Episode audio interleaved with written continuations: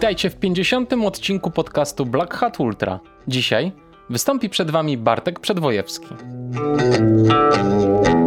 Podpatrzyliśmy taką jednostkę treningową, w której klient wykonuje dwie mocne jednostki treningowe danego dnia. I jest to naprawdę bardzo hardkorowy trening, ponieważ e, wykonałem taką jednostkę pierwszą w grudniu i reakcją mojego organizmu e, było, była taka, że na drugi dzień po prostu e, zachorowałem. Ale z czasem te jednostki treningowe stawały się dla mnie już takie mm, łatwiejsze. Ostatnio nawet próbowaliśmy również trening Kliana, w którym on wykonuje trening wertykalowy, czyli biegnie 1000 metrów przewyższenia bardzo mocno i zaraz po tym kilometrze w górę przechodzi na bieg na 10 km.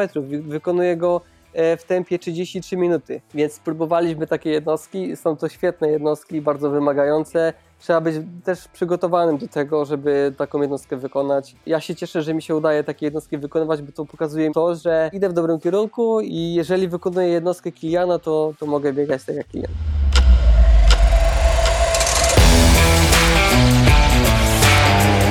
To był Bartek Przedwojewski. Ja się nazywam Kamil Dąbkowski i witam Was w podcaście Black Hat Ultra. 50 to tylko liczba. W cichej radości z każdego kroku i z szacunkiem dla każdej chwili po prostu robią swoje.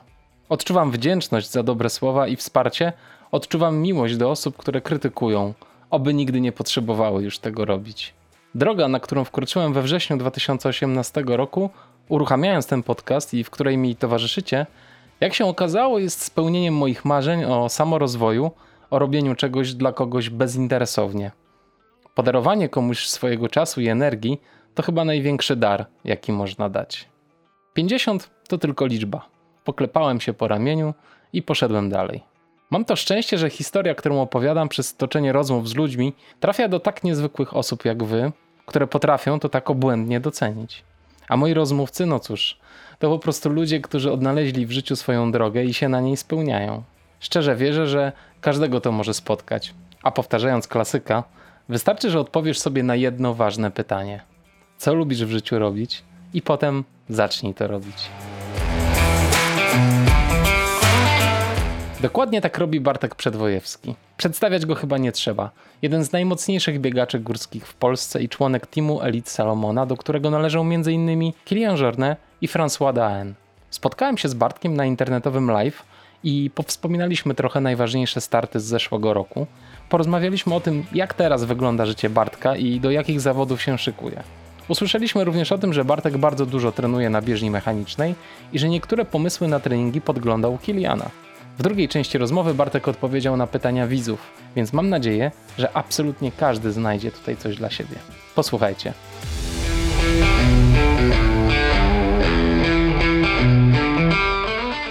Widzisz, jak wpadasz na metę Otter Trail? Bardzo fajnie sobie to przypomnieć, na pewno. Właśnie.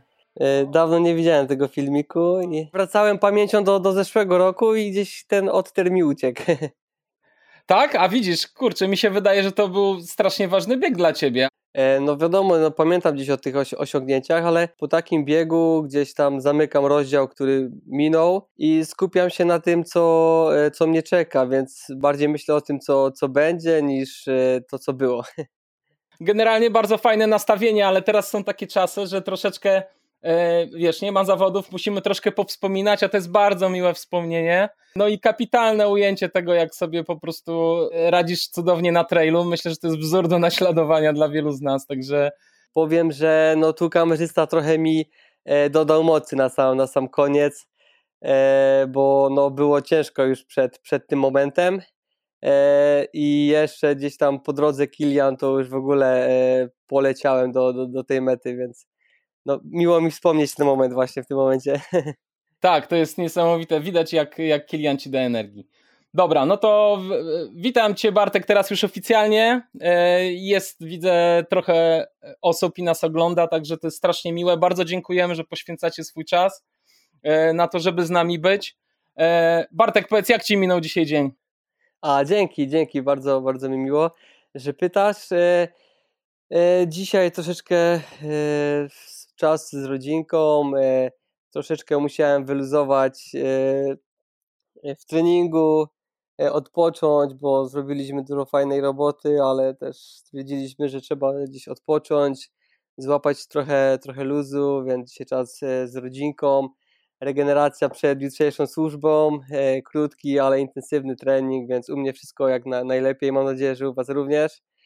E, pogoda nas tutaj rozpieszcza w ten, w ten weekendowy, weekend majowy, więc mam nadzieję, że, że, że wszystkim e, ten, ten weekend fajnie, miło minął mi też mija fajnie, mam nadzieję, że naszym słuchaczom też. Ile udało Ci się nabiegać kilometrów teraz? E, zrobiliśmy taki krótki test pół godziny i Bartek powiedział, że, że po, poleci na bieżnie pobiegać. Ciekaw jestem, ile kilometrów udało Ci się wystukać. No właśnie jeszcze nie pisałem wiadomości trenerowi, więc może się dowie. Zrobiłem takie szybkie 40 minut.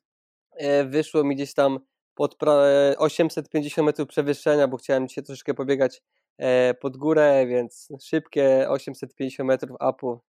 Sam raz przed e, live'em z Black Ultra. Stary, daj spokój, jakaś, jakaś rzeźnia lekka. Słuchaj, no dobra, e, zanim, zanim opowiemy jak teraz trenujesz, to chciałem troszeczkę powspominać jednak zeszły rok.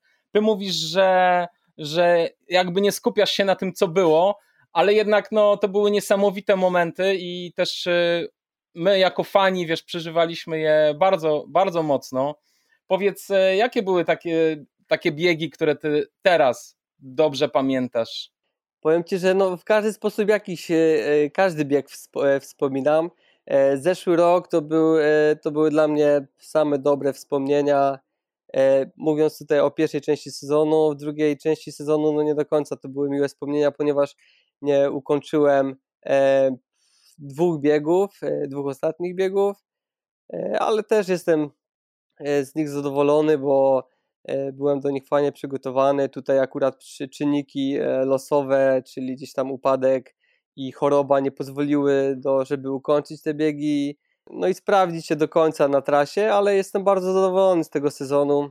No nie mogłem sobie bardziej zamarzyć. Zacząłem tam, wiadomo, od biegu skyrunningowego Zawsze mi się marzyła koszulka e, zwycięzcy Skyrunning, e, czerwona koszulka z mety, więc to, był, e, to było dobre rozpoczęcie roku, ponieważ wygrałem bieg we Francji, to był bieg dwa tygodnie przed, przed Zegamą, byłem bardzo dobrze nastawiony na Zegamę, na Zegamie zająłem drugie miejsce, więc kolejny krok do przodu i już potem mnie to niosło taki krótki materiał mam e, o Zegamie też. Taki fajny moment, jak się ścigasz z Artizem Egą i Tibo Baronianem.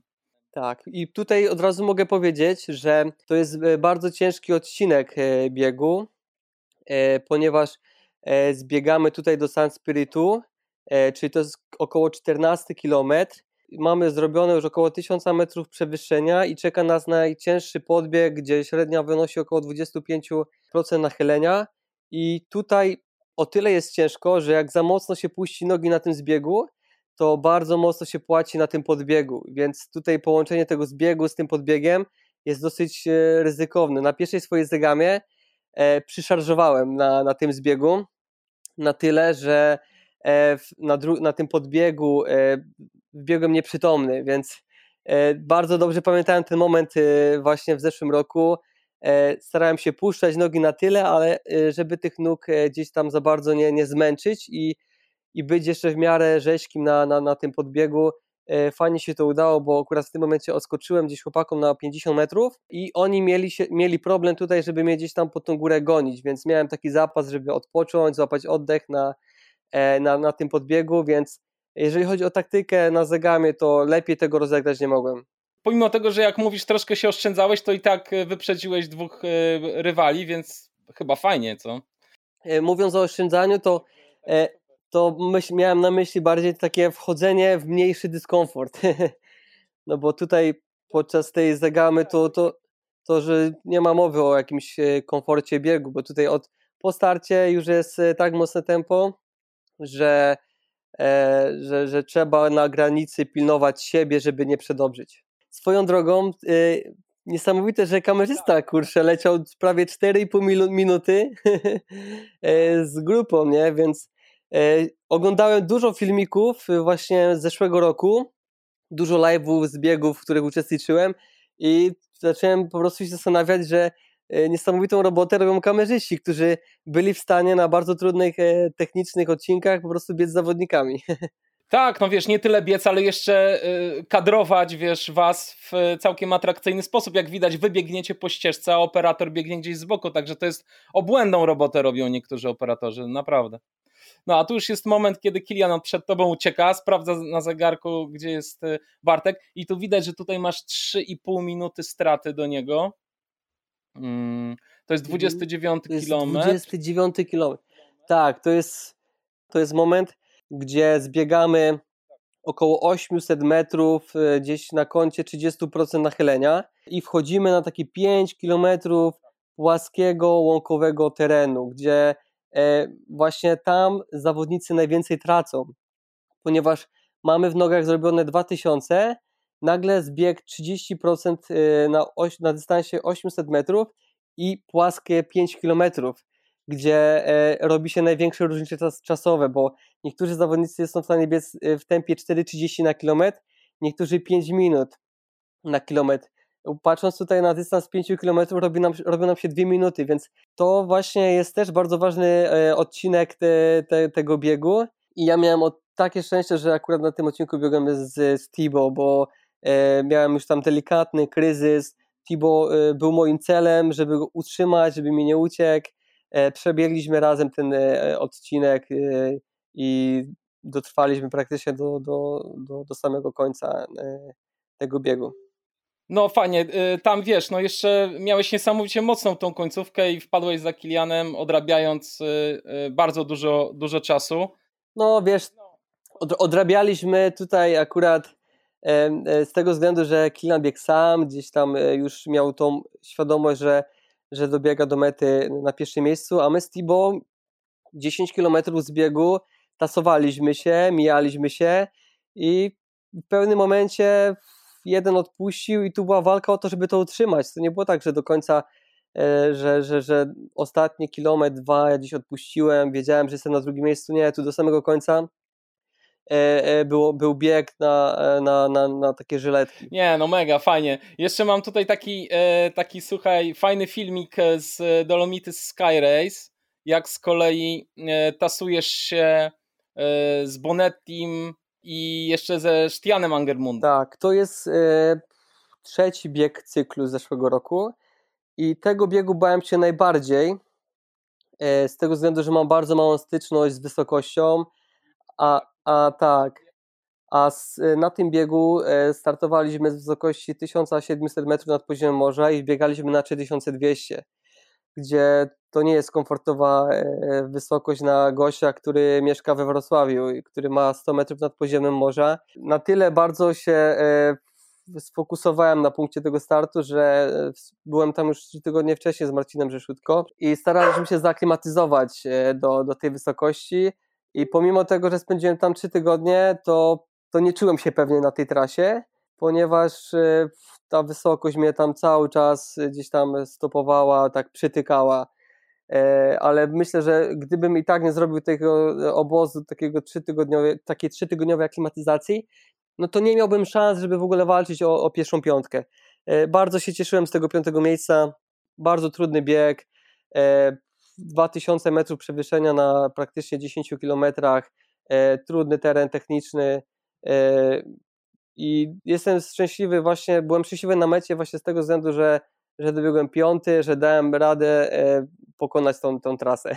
Niesam, niesamowita robota i naprawdę pokonałeś e, bardzo wielu doskonałych zawodników, także to zresztą na tym filmie bardzo ładnie widać, jakim uciekasz. Oni się zatrzymują na punkcie odżywczym, a ty poleciałeś do przodu i zyskałeś niesamowitą, niesamowitą przewagę.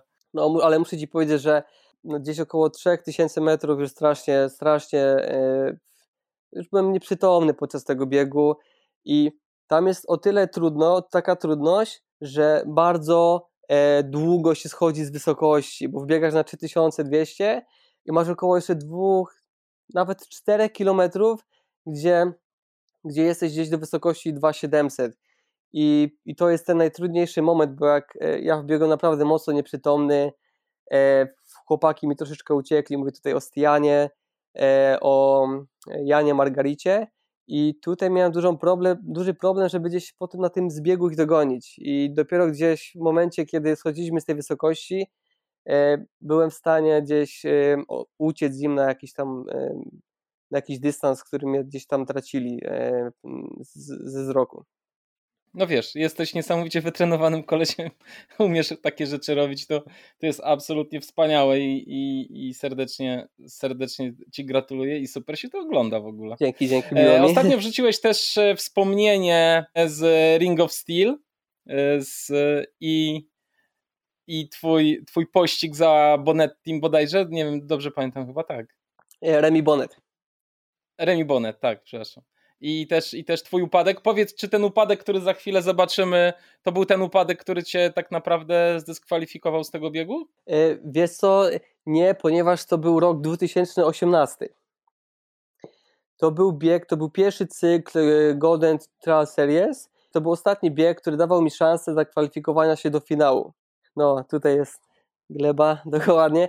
I to był manewr, e, który właśnie pozwolił mi zakwalifikować się do wielkiego finału, właśnie do biegu, który oglądaliśmy na początku, ponieważ skończyłem cały cykl w 2018 roku na 10 miejscu, gdzie traciłem jeden punkt do Tibo Baroniana, który był na 9 miejscu i miałem przewagę dwóch punktów nad e, Robertem Krupiczką e, z Czech, więc było bardzo, bardzo blisko, bardzo ciasno i właśnie ten manewr dał mi ten, ten awans.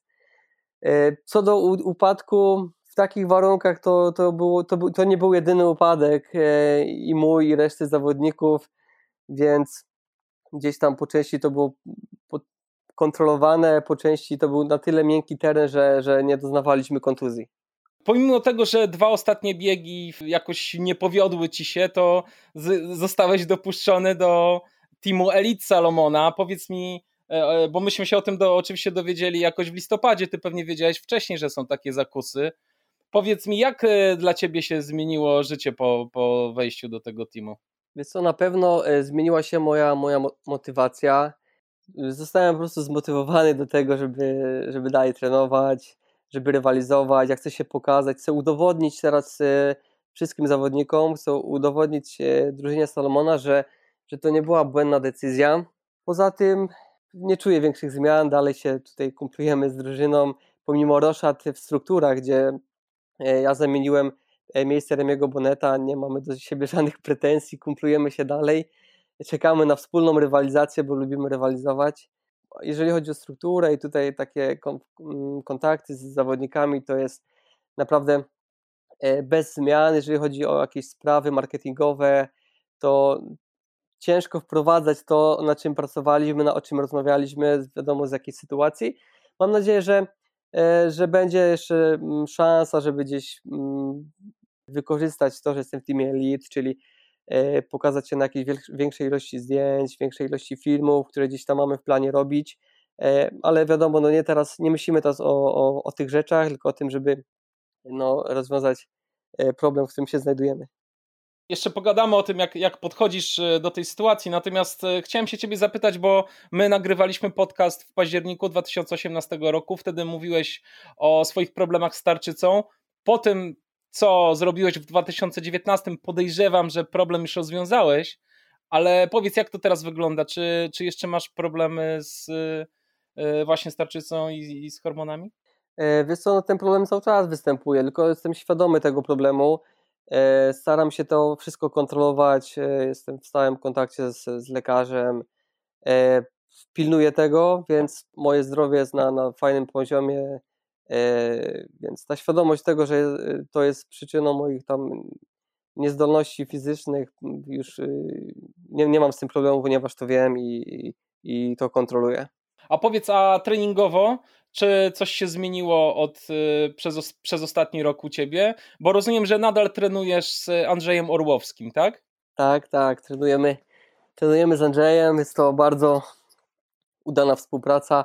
Zmienia się, y, w naszym treningu zmienia się wszystko i bardzo dużo z każdym y, przebytym rokiem, bo po 2018 roku to był mój pierwszy rok w rywalizacji z, z, czołową, z czołowymi zawodnikami i to był taki rok, gdzie poznawaliśmy tą rywalizację, jak to wygląda.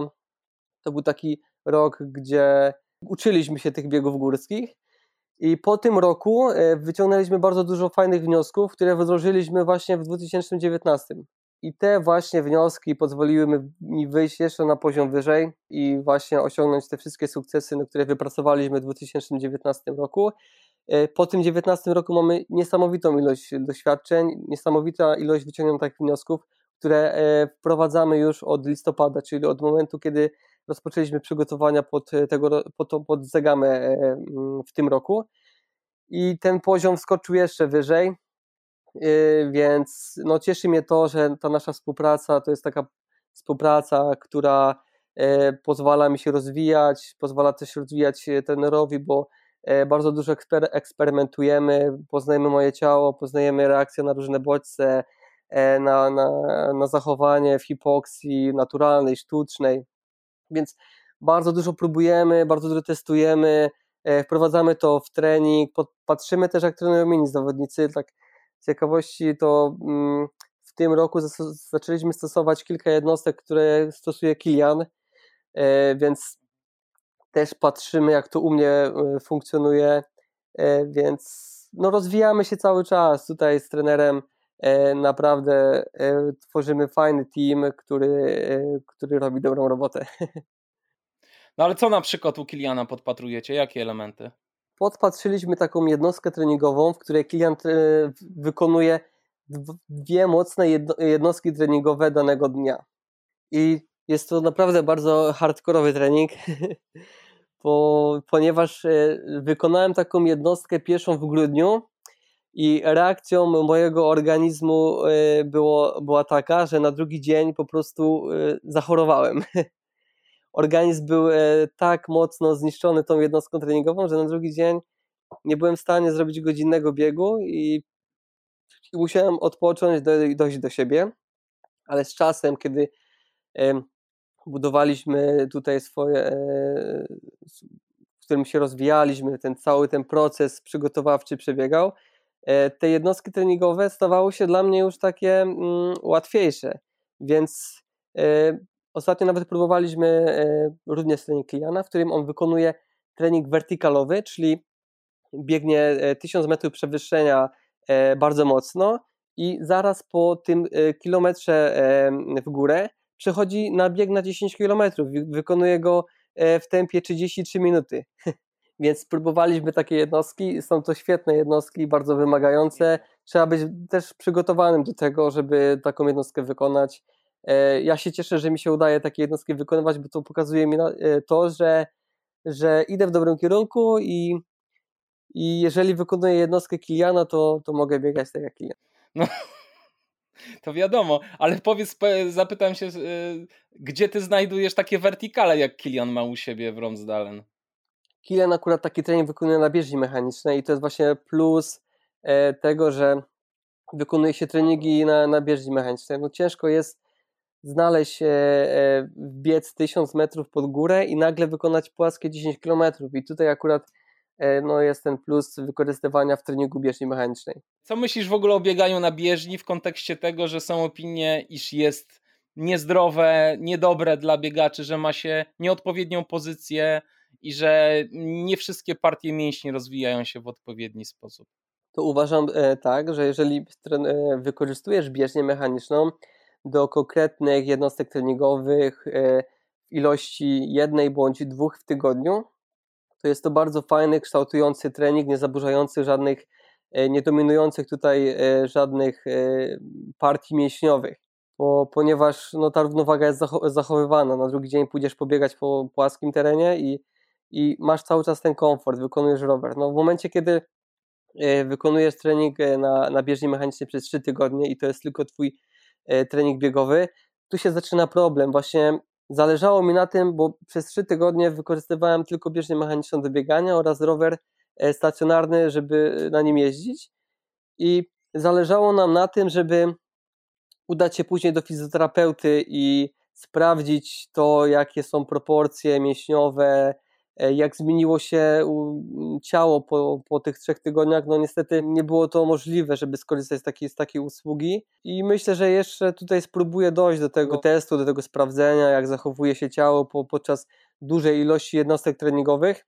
Ja się nie czuję, żeby mnie to zaburzyło, czuję się dobrze, nawet jak po tych trzech tygodniach biegania tylko i wyłącznie na bieżni mechanicznej poszedłem biegać w góry, to byłem e, zdziwiony, e, jak, z jaką łatwością biegam pod górę w jakiej fazie jest twój trening teraz? Czy on jest w takim lekkim zawieszeniu, że jest y, na takiej stałej i teraz jak wpadną jakieś zawody, to ty jesteś gotowy się do nich szybko przygotować? Czy jak ty myślisz teraz w ogóle o tym sezonie? E, wiesz co, no to e, nasze założenie było takie, że do, do czasu zegamy, czyli to jest około 24 maj, jesteśmy w mocnym treningu, robimy kilka przetarć e, w formie takich zawodów podczas treningu no niestety tam w, podczas ostatniego treningu e, dostałem, doznałem lekkiej kontuzji mięśnia czworogłowego, więc e, przesunęliśmy ten okres, ponieważ jestem już tam około e, 7 dni w takim naprawdę delikatnym treningu, więc już mój organizm zaczyna się przestawiać na takie, na takie luzowanie, więc e, teraz odpoczywamy. E, zrobiliśmy naprawdę niesamowitą pracę do, do tego sezonu, więc e, fajnie sobie też odpocząć. E, myślę, że, że zaczniemy e, na spokojnie wchodzić w, takie, w taki trening przygotowujący mnie do startu we wrześniu, bo e, nie ukrywam, że liczę na to, że pierwsze zawody odbędą się właśnie w tym miesiącu i ja będę na nie gotowy. Chociaż też po cichu liczę, że odbędzie się Tatra Sky Marathon. Liczę na to, że te zawody się odbędą, bo lubię biegać w Tatrach, a bardzo rzadko biegam a poza tym szykuje się na Sierzinal właśnie, które zadeklarowało się, że mm, swój bieg e, zorganizuje we wrześniu. A mam tam kilka porachunków, e, więc e, na pewno się będę szykował do tego biegu. Głównie z trasą masz porachunki. Oj tak, mam porachunki z trasą. Byłem tam w zeszłym roku, trenowałem tam, więc chciałbym tam jeszcze raz wystartować. No spoko. A coś poza Sierzinal wrześniowym, coś ci tam się kroi na tę jesień, czy jeszcze nie?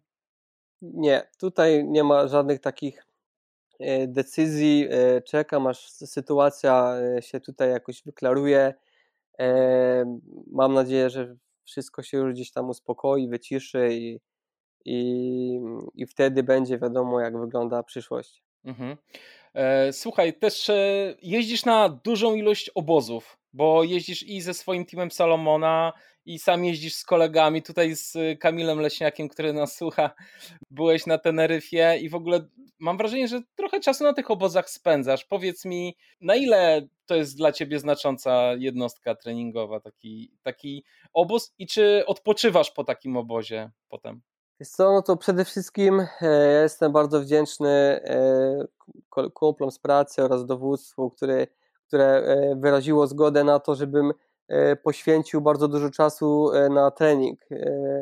Mówię tutaj o organizowaniu wolnego czasu w ten sposób, że miałem 10 dni wolnego praktycznie w listopadzie, miałem około 10 dni wolnego w grudniu oraz bezpłatny urlop styczeń, luty i wtedy praktycznie spędzałem ten każdy wolny czas na, na, na obozie.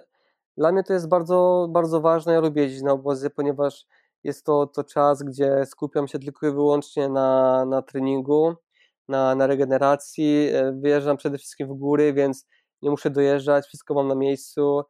E, I to jest no, taki nieoceniony czas e, treningu. Wszystko masz na miejscu, możesz zaplanować każdą jednostkę treningową.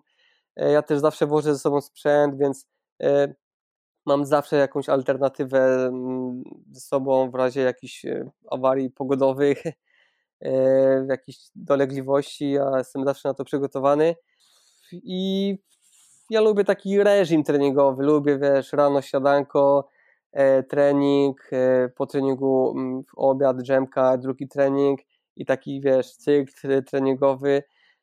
Ja to lubię, więc cieszę się, że możemy w ten sposób się przygotowywać do tego sezonu jest to też no, ryzykowne, bo wiesz, jeździsz dużo na obozy, organizm, jest bardzo duże obciążenie dla organizmu. Ja też jeździłem bez fizjoterapeuty. Bardzo się e, bałem tego, tych wyjazdów, ponieważ to są długie wyjazdy bałem się, żeby nie doznać jakiejś, jakiejś kontuzji, ale się okazało potem, że wracałem z obozu i moje ciało jest w lepszej kondycji niż jak trenowałem we Wrocławiu. Nie wiem z czego to wynikało, może z tych recovery serników po treningu. Może Albo... nie wiem. Albo z psychicznego nastawienia, jednak wiesz, no, może, otoczenie, może, otoczenie dużo, dużo. Ja zwłaszcza ci zazdrościłem tego obozu, który zrobiłeś z Marcinem Rzeszutko w samochodzie i pod namiotem. Takie wyjazdy to ja lubię najbardziej. To był, e, to był hit, ja się tego strasznie bałem, bo znając fantazję Marcina Rzeszutko, to trochę się obawiałem wyjazdu na trzy tygodnie i, i spania e, w namiocie na, na dachu samochodu. A jednak powiem ci, że jednak jesteśmy gdzieś podobni charakterami E, wspólne kąpiele w rzece, jakieś tam kolacje przy kolację jedząc pesto gdzieś tam przy, przy, przy gwiazdach jakoś tam dały, dały radę. Dobra, już nie, nie, nie drążmy tego tematu na pewno. Potrenowaliśmy też dużo, e, dużo po, po, po, pobiegaliśmy pod górę na, duży, na dużych wysokościach. No, oczywiście e, nie jesteśmy parą po tym wyjeździe, ale było miło, naprawdę. Dużo przeżyliśmy, bo to naprawdę y, kurczę, no trzy tygodnie, ja byłem akurat dwa tygodnie, Marcin był całe trzy tygodnie y, śpiąc w namiocie, więc no niesamowite przeżycie. A poza tym robiliśmy fajną robotę treningową. No właśnie, ja widziałem, że ostatnio wrzuciłeś informację o tym, ile na Teneryfie zrobisz przewyższeń i tam jakaś, jakiś kosmos wyszedł zupełny. Powiedz ty potem, jak, jak, zje, jak wracasz do Polski, to, to chyba nie jesteś w stanie na tej bieżni zrobić tylu przewyższeń, czy, czy się mylę? No mnie trochę zaskoczyło to, że zrobiłem tyle przewyższenia, bo tak w samolocie lecąc na Teneryfę myślę, pięknie 20 mm, tysięcy pod górę, będę zadowolony. Mówię, to będzie fajna robota, wyjdzie tam trochę po płaskim, trochę po górę, trochę roweru. No nie spodziewałem się tam, nie pamiętam ile, ale chyba wyszło 39 tysięcy metrów. I niesamowite było to, że przez miesiąc czasu, gdzie wyszło niesamowita ilość kilometrów, e, ten sam czas trwania wysiłku, bo E, na samym rowerze to zrobiłem chyba z 5 jazd po, po 3-4 godziny e, i byłem w wyśmienitej formie, kondycji, mięśnie były niemalże jak po fizjoterapeuta, jak przyjechałem do Polski, to się mnie pyta, czy, czy był z nami jakiś fizjoterapeuta właśnie na Teneryfie i nas codziennie gdzieś tam ugniatał. No, trochę się zdziwił, ja też się zdziwiłem, e, ale myślę, że ten luz psychiczny, kurde, byliśmy piątka kumpli, Plus um, oczywiście odwiedziła mnie dziewczyna, tam też znajomi. E, to był taki luz z taką dobrą, mocną robotą, że nie można było sobie lepiej tego zaplanować. No, wspaniale. A e, opowiedz mi, czy, bo w treningu troszeczkę tam pozmieniałeś, a zmieniłeś coś w diecie przez ostatni rok w związku z tym? E, wiesz co, ja to się przede wszystkim w swojej diecie skupiam na tym, aby jeść wystarczającą ilość kalorii. E, dużo trenuję, ciężko czasami mi zjeść tyle kalorii, ile spaliłem podczas treningu, więc tutaj przy współpracy z dietetykiem cały czas to kontrolujemy, pilnujemy tego, żebym po prostu jadł wystarczającą ilość kalorii. To jest dla mnie no, najważniejsze. Nie? Czy nadal twoim ulubionym posiłkiem jest makaron? Oczywiście, makaron z pesto, który właśnie będę miał dzisiaj na kolację. Więc jakby ktoś tam miał jakiś e, ochotę zjeść sobie makaron z pesto, to ja tam zawsze mogę podesłać przepis. E, proporcje na, na oko oczywiście. To ja cię od razu poproszę po tym live, żebyś napisał jeszcze, może przed snem ci się uda. Słuchaj, e, a powiedz, czy robiłeś jakieś eksperymenty, nie wiem, z dietą wegetariańską albo w ogóle... Wiesz co, no mam takie momenty, że czasami nie jem mięsa. Na przykład byłem z Marcinem w tej, w tej Szwaj... byliśmy przez tydzień w Szwajcarii, więc w ogóle nie było mowy o, o jedzeniu mięsa, no bo też e, nie chcieliśmy wydawać tylu pieniędzy, więc nasza dieta opierała się na makaronie z pesto i, makaron, i, i kaszy e, z pasatą pomidorową oraz z warzywami, więc to było nasz e, to było nasz taki główny, to były nasze główne posiłki oraz odsypek, którego woziliśmy tydzień w samochodzie i dawał radę. Więc no, opieraliśmy się na węglowodanach, do których dodawaliśmy gdzieś tam e, warzywa, e, zioła, więc to, to, była taka, to była taka dieta wegańska. Dobrze się po tym czułem. E, wiadomo, że w suplementach gdzieś tam nadrabialiśmy te, e, te, te białko. Wspiera mnie tutaj bardzo dobra firma Nutrend, która robi bardzo dobre odżywki, które serdecznie polecam. A są teraz w ogóle robią wegańskie, więc jeżeli ktoś miałby ochotę spróbować, to polecam. O, widzisz, to muszę spróbować. Kochani, czy macie jakieś pytania do Bartka? Widzę, że sama rodzina komentuje i, i znajomi, więc dzięki. Tak, no Kamil Leśniak już prosi o przepis. Dariusz Marek się pyta, biegi ciągłe, płaskie, jak długie i jakim tempem? Kwestia, przede wszystkim kwestia wytrenowania. Ja w swoich biegach ciągłych przede wszystkim sugeruję się tętnem. E, wiem na jakim poziomie e, odbywa się bieg w drugim zakresie, jakim tętnie, w jakim zakresie mm, przedziale tętna muszę biec, żeby ten wysiłek był właśnie w tej strefie. I moje biegi ciągłe trwają, e, są to w dystansie od 20 do 25 km. Biegi ciągłe zaczynają się przeważnie, jak trenowałem lekką atletykę, to nie było to więcej niż 10 km. Chodziło tu o to, żeby wykonać pracę w stałym, e, w stałym zakresie tętna na poziomie nieprzekraczającym tam e, kwasu mlekowego 4 minimola. E, oczywiście tutaj, żeby to oczywiście sobie określić, trzeba wykonać badania wydolnościowe, e, podczas których właśnie są e, określane te strefy, no i podczas tych, e, tych tego wyniku, który otrzymamy, dopasujemy bieg ciągły. Wiadomo, jeżeli zaczynamy bieganie, to, to te biegi ciągłe muszą być gdzieś tam dosyć, dosyć krótkie, E, ale zachowywane właśnie w tych, w tych zakresach i z czasem te biegi są wydłużane. Jeżeli chodzi taki, o takiego zawodnika, który e, biega około 2 do 5 lat, to są jakieś przedziały e, średnio 15 km. Ja, ja, jeżeli chodzi tu jeszcze o tempo, ja się nigdy nie sugeruję tempem. Zawsze zakładam sobie, jaki robię dystans. I zaczynam trening po pierwszym kilometrze, którym się rozgrzewam, wchodzę na, na zakres, który mnie interesuje i staram się go trzymać. I to też jest dla mnie informacja, czy y, jestem gdzieś tam w progresie, czy w regresie, czy potrzebuję jakiegoś odświeżenia w treningu. Super, dzięki. Michał Zajączkowski pyta, kiedy 240 na DFBG. Jak rozmawialiśmy wtedy w zeszłym roku, to mówiłeś, że za ultra się bierzesz dopiero za 5 lat. Jakie masz teraz podejście? Generalnie po obozie na Teneryfie to jutro mógłbym stówę walnąć. Miałem takie porównanie do Kamila Leśniaka, jak tam wygląda moja dyspozycja w biegach długich. Jeszcze gdzieś tam mi trochę do niego brakuje, ale myślę, że może czuć oddech na, na, na swoich plecach. O, o, widzisz Kamil, uważaj, uważaj. Kiedy następny obóz?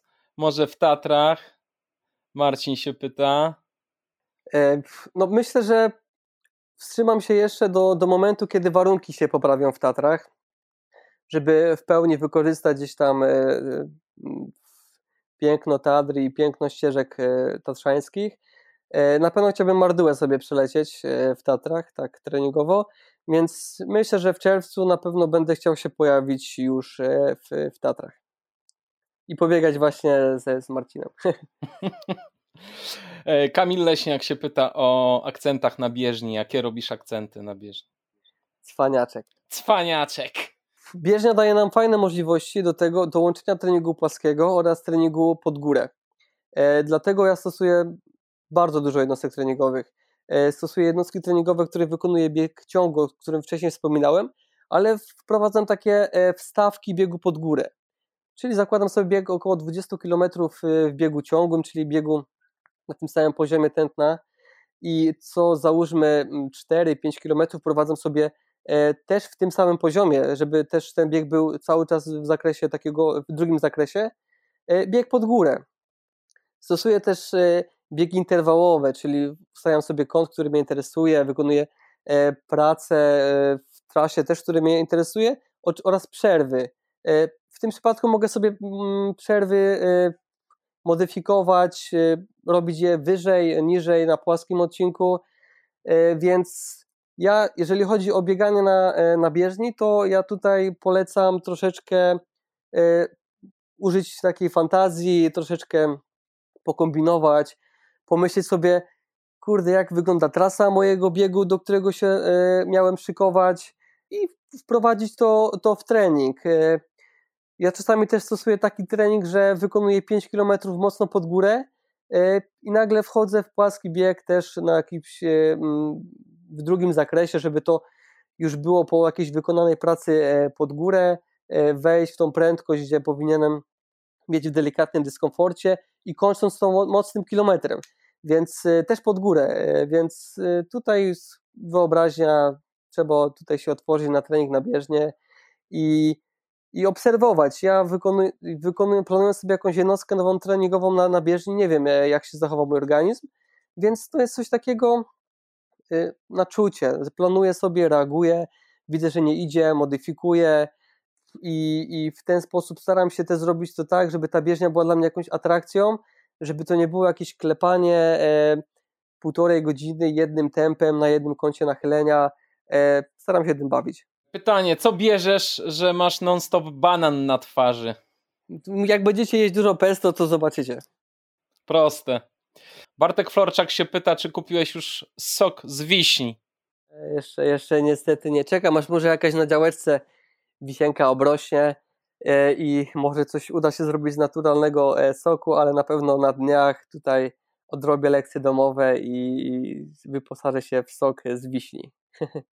Mam taki sok z wiśni, tylko że on w składzie ma 40% i na razie się wstrzymuję, żeby zacząć od normalnego soku z wiśni i, i czasami gdzieś tam wyrównać proporcje. Jeden gość mi kiedyś powiedział, Kamil, nie ograniczaj się, także Bartek, nie ograniczaj się, co tam 40%? Da, dasz radę. Słuchaj, Czarko 1900 pyta się, jak oceniasz przydatność roweru w odniesieniu do budowania siły biegowej oraz jaki masz poziom VO2 max? Zacznę od poziomu. E, robiłem badania dwa lata temu i nie pamiętam jaki miałem poziom, ale był bardzo niski i, i dziwiłem się, że, a czy nie dziwiło mnie to, że nawet dużej wysokości mam problemy z bieganiem. E, planuję zrobić właśnie e, w tym roku ponownie ten test e, VO2 Max, więc na pewno opublikuję informacje, jak zmienił się mój VO2 Max w momencie, kiedy rozpoczynałem przygodę z treningiem hipoksyjnym, hipoksji naturalnej oraz hipoksji sztucznej jak to się zmieniło po, bo to było po dwóch, trzech latach, więc na pewno jeżeli zrobię takie badania, to na pewno podzielę się tutaj e, wynikami. E, jak tutaj oceniam przydatność roweru? Ja uważam, że, że rower to jest bardzo dobry trening w biegach górskich, ponieważ podczas jazdy generujemy moc, czyli budujemy siłę w swoich nogach. Jednocześnie jeździmy na zakresie, który jest poniżej tętna, w którym biegamy rozbiegania więc jesteśmy w stanie wykonać dłuższą pracę na rowerze, e, przy czym generujemy cały czas moc. E, e, na rowerze jesteśmy sobie pozwolić, jesteśmy w stanie sobie pozwolić przejechać 3 godziny i następnego dnia zrobić fajną jednostkę, jednostkę biegową, przy czym przez 3 godziny cały czas pracujemy mięśniowo, pracujemy na, na, na watach, nasze tętno jest na niskim poziomie, więc pozwala nam to przy zachowaniu długi, długich jednostek treningowych trenować też intensywnie. Ja zauważyłem, e, że e, bo robię sobie takie doświadczenia też odnośnie, odnośnie roweru, więc na pewno zauważyłem, że bardzo mocno po okresie zimowym mam bardzo duży przyrost mięśnia czworogłowego, więc to też pokazuje, że, że, że ten mięsień bardzo mocno pracuje podczas tej jazdy na rowerze ja też lubię jazdę na rowerze, więc lubię też to wprowadzać e, w trening, lubię sobie pojechać na 2-3 godziny, e, gdzie mnie to nie obciąża, e, jest to fajny trening wytrzymałościowy, więc ja zachęcam wszystkich do roweru, bo to jest bardzo fajne urozmaicenie. Też pozwala odciążyć troszeczkę układ od, od tego stałego, dużego obciążenia pod, podczas, podczas biegu, a tutaj tak samo jak z bieganiem na bieżni, tu jaką mamy fantazję, taki trening możemy wykonać, próbować jak to działa, jak funkcjonuje, jeżeli pobieg, pojadę mocny rower, jak mi się będzie biegać na drugi dzień, e, jak mi się będzie jeździć na rowerze po mocnym treningu, więc tutaj ja zawsze w treningu y, staram się nie trzymać reguł, nie trzymać jakichś zasad, e, robić, obserwować, e, wyciągać wnioski i bawić się tym, bo to też jest element mm, tego, aby aby też czerpać z tego przy, przy przyjemność. Mhm. A powiedz Bartek, bo ty mówisz o niektórych treningach w ten sposób, e, że ty lubisz robić treningi, które ci w cudzysłowie wchodzą. E, czyli zastanawiam się, jak ty to odczuwasz? Skąd ty wiesz, że dany trening robi ci dobrze, a, da, a jakiś ci robi źle? Przede wszystkim odczucia. No jeżeli e, robię jakąś jednostkę treningową i ona ma mieć charakter ładujący, czyli budująca moją, moją wytrzymałość, wydolność i robię tą jednostkę na drugi dzień, jeżeli nie jestem w stanie wykonać jakiego, jakiejkolwiek e, jednostki biegowej albo jestem bardzo zmęczony po tym treningu, no to świadczy o tym, że to było albo za mocno, albo za lekko. Ja też e, bardzo mocno kontroluję swoje treningi. Kontroluję poprzez tętno, kontroluję poprzez pomiar kwasu mlekowego, więc to też jest dla mnie mm, taki feedback, jak był wykonany mój trening, ale przede wszystkim odczucia. Dla mnie odczucie to jest, to jest czy trening był wykonany dobrze, czy był wykonany źle. E, jak planuję sobie mocną jednostkę treningową i zmęczyłem się na tym treningu, ale się tak jakby nie przekręciłem. Lubię używać tego słowa, bo e, dużo zawodników czasami robi treningi po prostu na 100%, a tu nie o to chodzi e, w budowaniu formy, tu chodzi o tym, żeby to cały czas podbijać, budować, ładować i te starty mają być takim stuprocentowym wysiłkiem, więc to tylko i wyłącznie trzeba się e, tutaj mm, sugerować odczuciami. Ja polecam to, to robić wszystkim. Ja patrzę na swój trening poprzez odczucia i jak mnie pyta trener, trener jak się biegało, no to nie pyta mnie o czasy, tylko czy, czy, czy było w komforcie, czy, czy było poza komfortem. Potem e, te czasy są dla nas takim jakby wyznacznikiem, czy to idzie w dobrym kierunku, czy w złym, czy trzeba trochę poluzować, czy trzeba trochę przykręcić śrubę. Mhm. Czyli generalnie nie jesteś za tym, żeby treningi robić w trupa zupełnie, że jest... Nie, nie, nie. Ja tutaj e, z mojej obserwacji widać, że większe efekty osiąga się właśnie w budowaniu, ładowaniu tego treningu. Oczywiście no to nie może być ten trening y, cały czas gdzieś tam w jakimś y, fajnym komforcie, no bo ten progres wtedy jest no, ciężko wykonać, ale w momencie, kiedy każda jednostka treningowa jest na, ma, ma coś na celu i ten cel nie przekraczasz tego celu podczas treningu, czyli nie robisz sobie zawodów, robisz trening ładujący, no to, ten, te, to są takie cegiełki, które się składają potem do tego, że twoja forma się robi wyższa. To jest fajne pytanie od Przemka. Czy myślisz o zmianie pracy na taką, która umożliwi ci rozwój sportowy? Czy wracasz, zostajesz w straży i latasz na akcję i narażasz się na kontuzję? To jest pytanie, które często mi ludzie zadają. Ja generalnie, oczywiście, że moim marzeniem jest być e, gościem, który zajmuje się tylko i wyłącznie bieganiem, e, który się z tego utrzymuje, zarabia na tym, ale no sytuacja bieżąca pokazuje, że e, jest z tym związane duże ryzyko. E, wiadomo, te służby są dla mnie obciążające. Czasami nie jestem w stanie, tak jak dzisiaj, wykonać jakiejś mocnej jednostki treningowej i gdzieś tam ta moja forma czasami stoi w miejscu i ciężko ją gdzieś tam popchnąć do przodu, ale mamy spokój w głowie pod tym względem, że że nie martwię się o pieniądze, dlatego ja mam tego banana na twarzy, bo nie mam żadnej napinki na to, że, że muszę wygrać jakieś zawody. E, ja po prostu wiem, że wykonuję pracę, za którą mi e, płacą, a e, bieganie wtedy jest na takim większym luzie, nie mam takiego parcia, że kurde, muszę wygrać, bo muszę zarobić pieniądze. Mm, więc myślę, wydaje, że ta praca jest na, na, na tyle dobrym dla mnie rozwiązaniem, że, że na pewno z niej nie zrezygnuję. Kuba się pyta, czy pies ci towarzyszy w treningach? Aki właśnie skończył e, w zeszłym miesiącu rok czasu i dopiero zaczęliśmy biegać, e, więc e, na pewno wystartuję sobie z nim kiedyś w takich zawodach, to się nazywa dog trekking. Więc szykuję mu formę, na pewno będziemy tam mocno walczyć z innymi psiarzami. Klasa, super. Ale fajnie, w końcu, w końcu zacząłem z nim biegać. Na razie sobie biegamy tak 40 minut co drugi dzień. Spokojnie się go, rozkręcam go, żeby mógł potem ze mną pojechać na Ślęże i zrobić wszystkie komy. Czy bieżnia męczy cię bardziej niż trening w terenie? Zuzia się pyta. Tak, męczy mnie, bo jak wykonuję trening na bieżni mechanicznej, to staram się, żeby to był trening już jakościowy, czyli planujemy jakąś mocną jednostkę treningową, więc tam są takie fajne, magiczne przyciski plusy, które ja często wykorzystuję i podkręcam sobie tempo. I ten trening jest naprawdę czasami bardziej wymagający niż, niż bieganie w terenie ale z drugiej strony no łatwiej się biega na bieży niż w terenie, prawda? W sensie mówię o nierówno, nierówności. Tak, i to jest też zauważalne w, pre, w prędkości. No, ja czasami sobie biegam e, w fajnym komforcie e, po 5-30 na 10%, gdzie, gdzie nie byłbym w stanie taki, takiego komfortu osiągnąć w, bieg, w bieganiu w terenie. Więc no jest e, oczywiście dużo łatwiej, ale trzeba być tego świadomym i trzeba to planować tak, żeby Y, te prędkości były tylko orientacyjne i sugerować się, tak jak mówiłem wcześniej, samopoczuciem oraz e, zakresami tętna. Super. E, Wojtek się pyta e, o trening hipoksyjny. Ile jednostek w tygodniu i jaką wysokość sobie ustawiasz? Jeżeli chodzi o trening hipoksyjny, to ja wykonuję takie cykle hipoksji.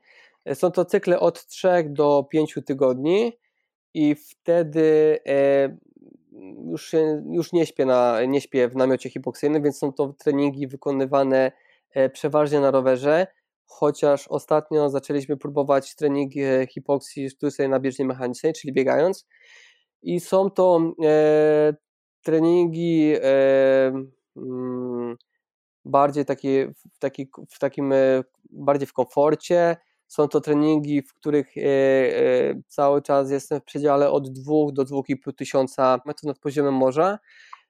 I podczas tych treningów bardzo mocno kontroluję saturację, więc jeżeli widzę, że przejechałem na danej wysokości na, na bardzo małej saturacji, no to ten następny trening jest już zrobiony niżej. Jeżeli widzę, że ta saturacja gdzieś tam jest na fajnym poziomie, wtedy sobie ten trening, tą wysokość pod, podbijam, ale staram się to cały czas robić pomiędzy 2000 a 2500 metrów nad poziomem morza.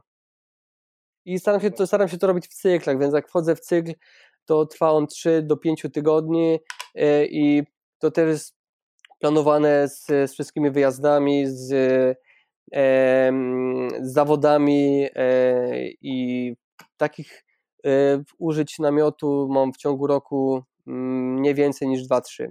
Jest jeszcze jedno pytanie. E, wiele osób nie rozpoczyna sezonu bez badań wydolnościowych. Ty chyba nie robiłeś ich w ostatnim czasie, tak mówiłeś o tym, ale często mierzysz laktat. Uważasz z trenerem Andrzejem Orłowskim, że taki monitoring na bieżąco jest wystarczający? Nie znam wielu osób, które tak robią, ale oceniam ten wasz prekursorski styl, że jest lepszy, bo działa na bieżąco. Ciekaw jestem Twojej opinii. To przede wszystkim e, ja już trenuję bieganie 13 lat i w momencie, kiedy e, trenowałem lekką atletykę, byłem objęty takim e, programem, który był sponsorowany przez Ministerstwo Sportu. Był to program Talent, który z każdego województwa obejmował trzech chłopców i trzy dziewczyny. I my co pół roku jeździliśmy do Instytutu Sportu do Warszawy i wykonywaliśmy badania wydolnościowe. E, trwało to trzy lata, więc podczas tych trzech lat e, zdobyliśmy bardzo dużo fajnych informacji odnośnie e, badań wydolnościowych oraz zachowań organizmu w treningu wytrzymałościowym i na podstawie tych badań e, wyciągnąłem, wyciągnąłem, wyciągnęliśmy wnioski, że owszem, e, bardzo mocno się zmieniają, ale przy każdym badaniu procesy fizjologiczne zachodziły przy tym samym tętnie. Więc to jest dla mnie wyznacznik. Ja pomiar kwasu mlekowego wykonuję już bardzo dużo, bo wykonywałem go podczas treningu lekkoatletycznego i to się bardzo mocno pokrywało z tymi badaniami wydolnościowymi. Wykonuję to teraz i również ma to pokrycie więc y, jeżeli chodzi o moją osobę, no to tu jest, są, y, tu jest bardzo duża dana baza danych, z której można korzystać. Jeżeli chodzi o amatorów, to takie badania trzeba bardzo często powtarzać, z tego względu, że u nich jest bardzo duży przyrost formy, ich y, mm, organizm dużo, bardzo mocno się zmienia, zmienia się praca, e, jeżeli dużo ćwiczy, robi dużo treningu na przykład siłowego, zmienia się też jego umieśnienie, inna, inna wydolność mięśniowa, więc już inne procesy fizjologiczne zachodzą w jego organizmie. Ja jestem od, e, od 10, od e, praktycznie lat na tym samym poziomie cały czas e, mięśniowym, wagowym, wydolnościowym, więc u mnie to wszystko za jednym, na, jednym, na jednym poziomie. ale warto to, to śledzić, monitorować, bo to są takie, mm, takie rzeczy, które usprawniają nasz trening. Chociaż ja i tak jestem zwolennikiem biegania na samopoczucie. Ale to się pokrywa również z, tym, z, tym, z, tymi, z tymi pomiarami, bo e, wykonując, tak jak tutaj wcześniej pytał Darek Marek, e, biegi, biegi w drugim zakresie i ja wykonując e, bieg 20-kilometrowy na danym tętnie, wiem, czy, czy ten trening był w drugim zakresie, czy był na przykład za mocny, czy był za lekki, czy dystans jest za długi. No to jest takie, ale wydaje mi się, że to jest bardzo ważne w takim już profesjonalnym sporcie, gdzie, gdzie gdzie się jedzie cały czas na granicy tego przetrenowania, dużych obciążeń. Jeżeli tutaj mówimy o pracy treningu pięciu razy w tygodniu, pięć razy w tygodniu, no to, to bez, bez problemu wystarcza bieganie na samopoczucie i kontrola tego, żeby nie przedobrzyć e, e, i czuć to, że było na przykład zrobiony, trening był zrobiony mocno, ale nie za mocno. Mhm. A to ciekawe, wiesz, co powiedziałeś o tym, że ty trenujesz od 10-13 lat i właściwie jesteś na podobnym poziomie cały czas, jeśli chodzi o siłę, wydolność. I e, w takim razie mam do ciebie pytanie, co rozwija twój trening teraz? Bo chciałbym to dobrze zrozumieć. Nad czym pracujesz? Ja przede wszystkim skupiam się teraz na, na bieganiu pod górę. Tutaj e, mhm. e, cały czas czuję taki niedosyt podczas zawodów, e, podczas rywalizacji i na tym bardzo mocno, mocno pracuję. Oczywiście podnosząc tutaj swoją wytrzymałość, wydolność, więc kierunkujemy się bardziej w bieganiu pod, pod, pod górę. A, a co, ty, co ty myślisz o takim bieganiu na samopoczucie oraz kontroli tego, tego tak jakby badań wydolnościowych? Czy uważasz, że dla ciebie to jest potrzebne, czy, czy wolałbyś robić to wszystko E, z, z pozycji takiej, że wychodzisz i biegasz tak, jak się czujesz? Stary, ja biegam tylko na samopoczucie, bo, e, bo moje życie, e, wiesz, tak zakręca, że ja nie jestem w stanie niestety trenować regularnie, zgodnie z jakimś planem trening, treningowym i, i było mi bardzo ciężko współpracować z trenerem i czułem, że jego zawodzę, że ja nie, że ja nie daję rady, w związku z czym przeszedłem na, y, na taki freestyle totalny, ale oczywiście wiesz, no ja nie mam jakichś nie wiadomo jakich celów, więc po prostu dla mnie to jest jedyne wyjście z sytuacji. Ja jestem tego samego zdania, no bo wiadomo, no zawodnicy, amatorzy to są ludzie, którzy pracują, wychowują dzieci, ogarniają dom i jak zalecasz takiemu, takiemu takiej osobie bieg w jakimś określonym tempie i i on to musi wykonywać w jakimś określonym dystansie, bez żadnych widełek, no to dla niego to jest bardzo ciężkie, no bo e, on już wychodzi na trening zmęczony, e, więc tutaj narzucając mu coś, co nie jest w stanie zrealizować, to nie jest w ogóle dla niego nic budującego, bo tutaj no też musi głowa dobrze pracować podczas tego treningu, więc ja jestem bardziej tutaj, wychodzę z założenia, e, dostosowujemy trening do życia i biegamy na samopoczucie, korzystamy z momentów, kiedy masz luźniej, kiedy możesz sobie pozwolić na dłuższy trening, e, mocniejszy trening i wtedy to wszystko właśnie zgrywa się w to, że ten zawodnik e, czuje z tego korzyść. No, dokładnie. Aczkolwiek wiesz, e, trenując jak totalny amator, wiesz, ja mam problem z tym, żeby, żeby dobrać jednostkę treningową do danego momentu, w którym jestem. Czy wiesz, czy może powinienem mocniej, może powinienem dłużej i wolniej, wiesz, tu jest kłopot, co nie, że że powiem ci, że cię dobrze rozumiem, bo miałem taki okres, e, w którym skończyłem edukację w szkole pożarniczej i e, tak jakby podczas edukacji w tej szkole i rok po, po ukończeniu szkoły trenowałem sam siebie, e, plan, pisałem sobie plan treningowy i ten trening szedł nie w takim kierunku, jakim być powinien, bo gdzieś sobie szedłem na ugodę, nie chciało mi się, zrobiłem coś luźniejszego, dłuższego, bo to było wygodniejsze. I gdzieś tam e, oczywiście nie dążyłem do celu prostą linią, tylko gdzieś tam naokoło i widzę dużą korzyść z tego, że pracuję z trenerem, który, e, który e, robi mi wyzwania w postaci zaplanowanego treningu. Mhm. No, to jest Fajne. E, słuchaj, e, pytanie. Jak myślisz, w jakim tempie byś pobiegł maraton płaski uliczny? Hu, ciężkie pytanie. Bardziej myślałem w ostatnim czasie o biegu na 10 km, bo bardzo fajnie rozpędziłem się w biegach, biegach płaskich i już gdzieś tam po cichu myślałem sobie, że byłbym w stanie pobiec poniżej 31 minut na, na 10 km, więc ambitnie sobie tutaj tak zaplanowałem. Myślę, że byłoby ciężko, chociaż do zrealizowania. Wykonałem też trening na 30 km e, właśnie w styczniu e, i w trudnych warunkach pogodowych przebiegłem to w tempie 3,35 na kilometr, więc myślę, że, że, że, że byłbym w stanie gotów przebiec maraton, ale nie w jakimś powalającym czasie. E, no, ponieważ do maratonu trzeba przejść specyficzny trening, który pozwoli na utrzymanie mocnego tempa przez, przez, yy, przez 42 km, chociaż biegacze górscy yy, pokazują, że da się szybko biegać maraton, ponieważ jest kilka zawodników specjalizujących się w biegach górskich, którzy biegają 2.11, 2.13 płaski, płaski maraton, więc no da się szybko biegać yy, płasko, Ojejku. biegając w górach. A to powiedz, kto tak ładnie biega, bo ja nie wiem. No Jim Womsley przykładowo. A, okej. Okay. Bardzo szybko biegają półmaratony, jest jest kilku zawodników, którzy są w stanie powiedz półmaraton w godzinę 4, godzinę 5, więc to już naprawdę jest szybkie bieganie. To prawda. E, Marcin Durkowski się pyta, jakie masz sposoby na unikanie kontuzji? E, jak, co z suplementacją i treningiem uzupełniającym? E, jeżeli chodzi o unikanie kontuzji, to przede wszystkim staram się być dwa razy u fizjoterapeuty, który pracuje bardzo mocno terapią manualną na na moim ciele. E, poza tym staram się cały czas stosować e, różne treningi, czyli bieganie, staram się jeździć na rowerze, teraz ta bieżnia mechaniczna.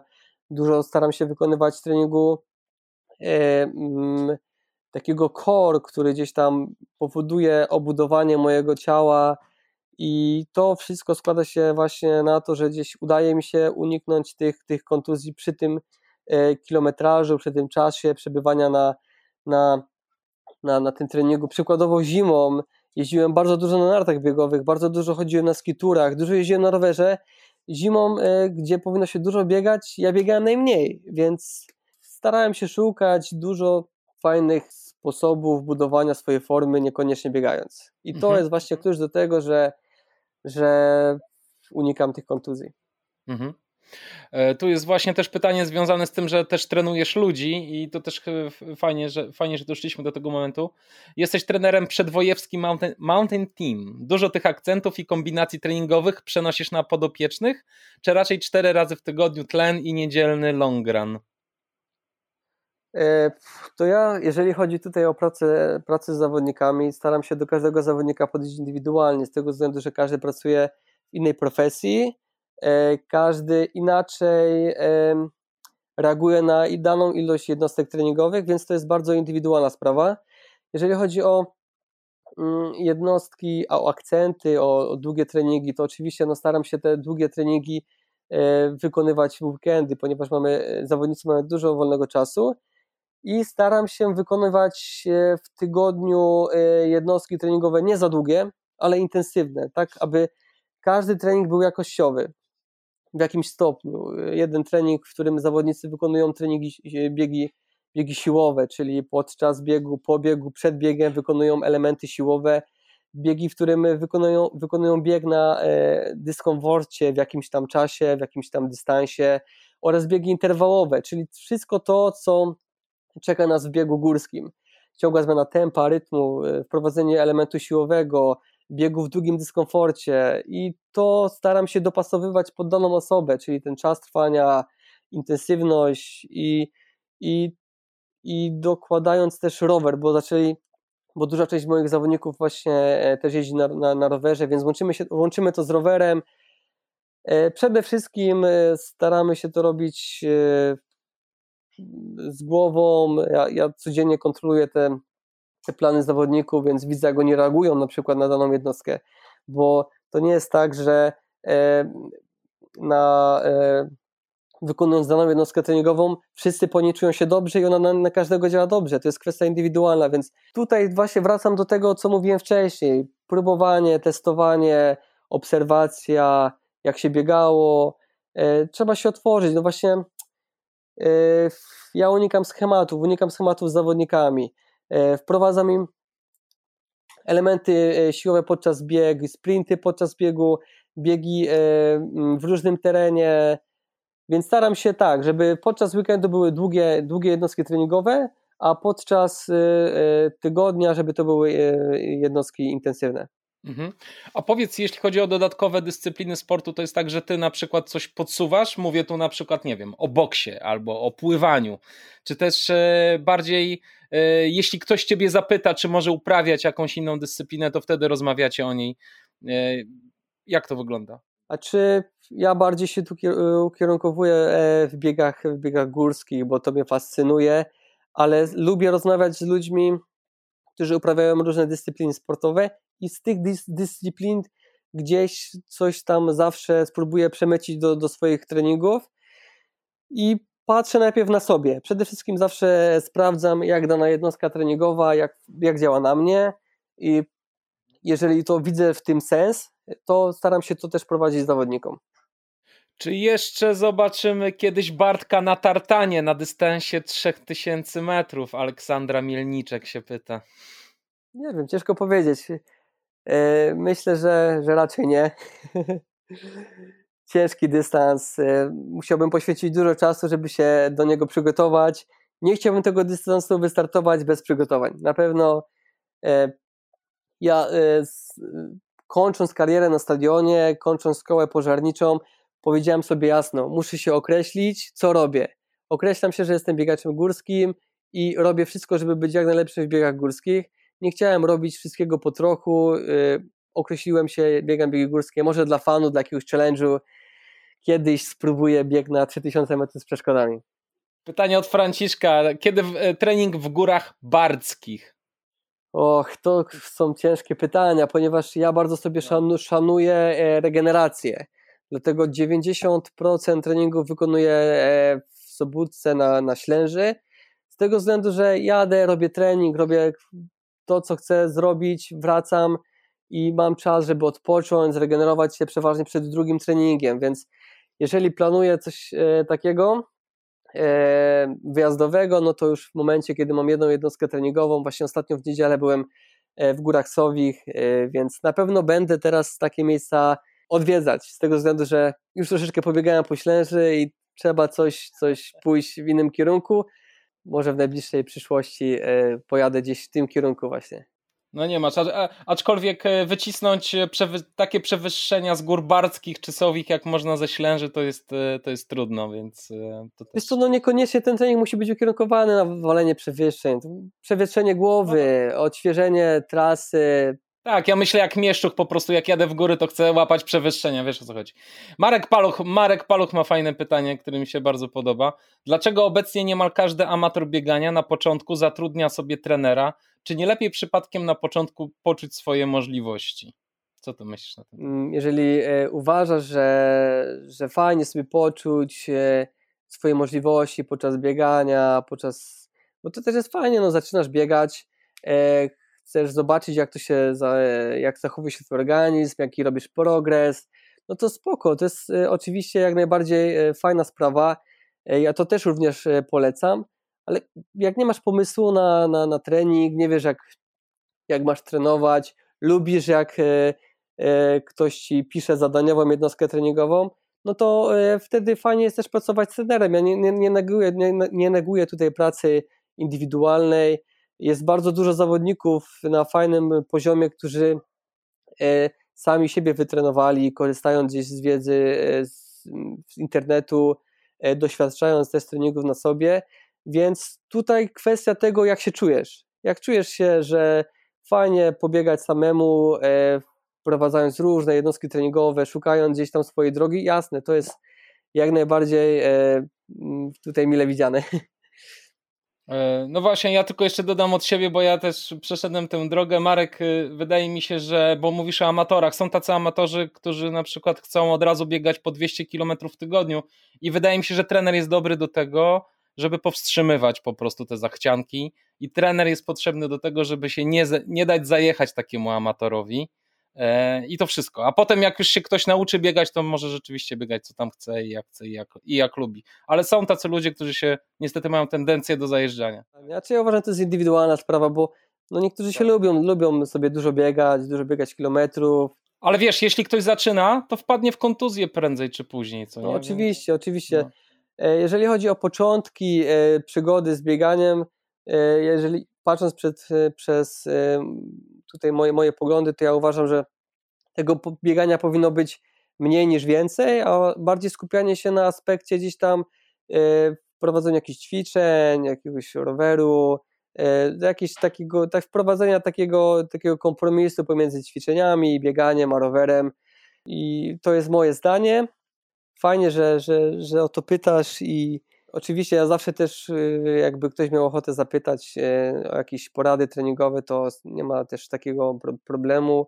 E, zawsze jestem w stanie gdzieś tam komuś coś podpowiedzieć. Super. Jeszcze pytanie rowerowe. Czy raczej robisz długi tlen, czy robisz też trening interwałowy siłowy na rowerze? Jeżeli chodzi o mnie, no to e, ja zawsze staram się brać rower i jechać gdzieś w górki. E, więc ten trening jest wtedy mieszany, no bo pod górę gdzieś tam e, jadę fajnie, mocno siłowo, zawsze jadę jak na samopoczucie, bo chcę, żeby ten rower był takim przerwnikiem od biegania, więc ta jazda jest zawsze e, gdzieś tam tak jak się czuję, a jak jadę w góry to nigdy sobie nie, nie folguję, czyli gdzieś tam pod górkę sobie przycisnę. Wtedy też jadę długie jednostki treningowe, czyli około 2-3 godzin, ale stosuję też dużo jednostek treningowych krótkich, gdzieś do godziny, gdzie to jest dla mnie trening regeneracyjny, trening e, drugi, czyli gdzieś takie dotlenienie po porannym treningu, e, też wejście na jakieś delikatne obroty, ale staram się go wtedy traktować jako regenerację. Więc ja rower stosuję jako regenerację, krótkie treningi do 60 minut oraz długie jednostki 2-3 godzinne gdzieś tam w takim już cięższym terenie. Jeszcze Franciszek odnośnie gór barskich mówi, że Kamil Leśniak ma rekord, więc trzeba, więc trzeba go pobić. Także co ty myślisz o tym? Masz ochotę się ścigać na strawie z leśniakiem? Ja myślę, że trzeba będzie z Frankiem najpierw zrobić e, rekonesans tej, tego segmentu i myślę, że może spróbujemy razem w sztafecie pobiec ten, ten odcinek. E, więc pozdro, pozdrawiam Cię Franku, pozdrów rodzinkę i, i do zobaczenia mam nadzieję na najbliższych zawodach. No fajnie. Bartek, dziękuję Ci strasznie za to spotkanie. Tak, mam nadzieję, że nie przynudziłem za bardzo. Nie, no co Ty. Bardzo było ciekawie, bardzo było Cię fajnie w ogóle zobaczyć po tym długim okresie, kiedy wszyscy siedzieli cicho zamknięci w domu. Fajnie, że u Ciebie wszystko dobrze i że jesteś e, w formie i że, i że fajnie trenujesz i że, i że w ogóle jest spoko. No dzięki, dziękuję bardzo, dzięki, że chcieliście posłuchać. Ja na pewno teraz poczytam wszystkie komentarze i jak się ze mnie śmialiście, to macie przechlapane. Nie, chyba nikt się nie śmiał, tylko takie wiesz, takie podpierdółki, no jak to koledzy lubią. No. Przyjadę i pobiję wasze wszystkie komy. No, bardzo miło i trzymajcie się sobie ciep ciepło, uważajcie na siebie, dużo zdrówka. Ty też uważaj na siebie, pozdrawiamy, cześć, pa.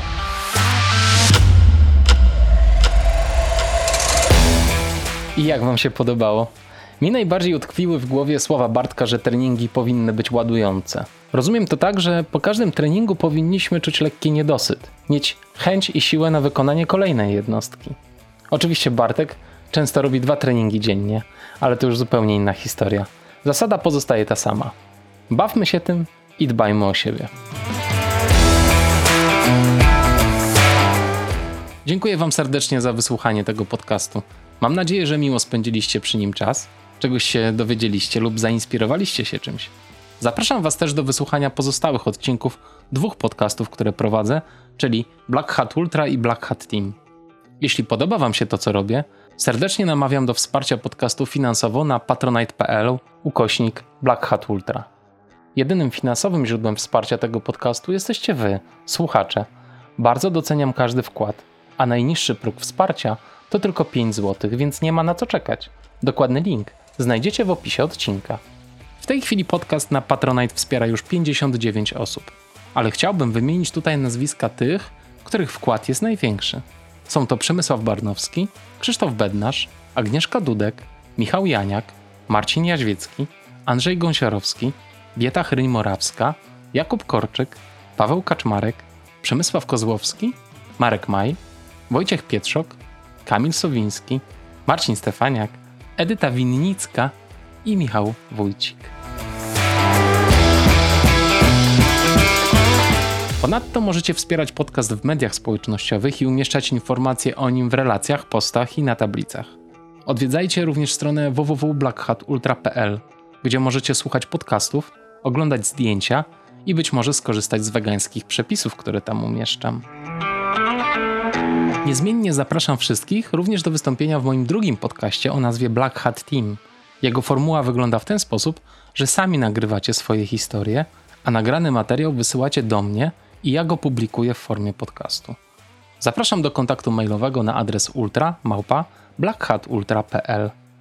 Ten odcinek podcastu Black Hat Ultra przygotowali Kamil Dąbkowski, prowadzenie i montaż oraz Piotr Krzysztof Pietrzak, transkrypcja i media społecznościowe, a autorem muzyki jest Audio Dealer. A jeżeli jeszcze ktoś tu jest, jeśli jeszcze ktoś mnie słucha, jesteś tu? Tak, ty. Zatrzymaj się na jedną minutę, a może dłużej. Zostawiam ci 5 minut spokoju. Wyobraź sobie swoje ulubione miejsce. Zamknij oczy i poczuj swój oddech. Tak po prostu. Buźka.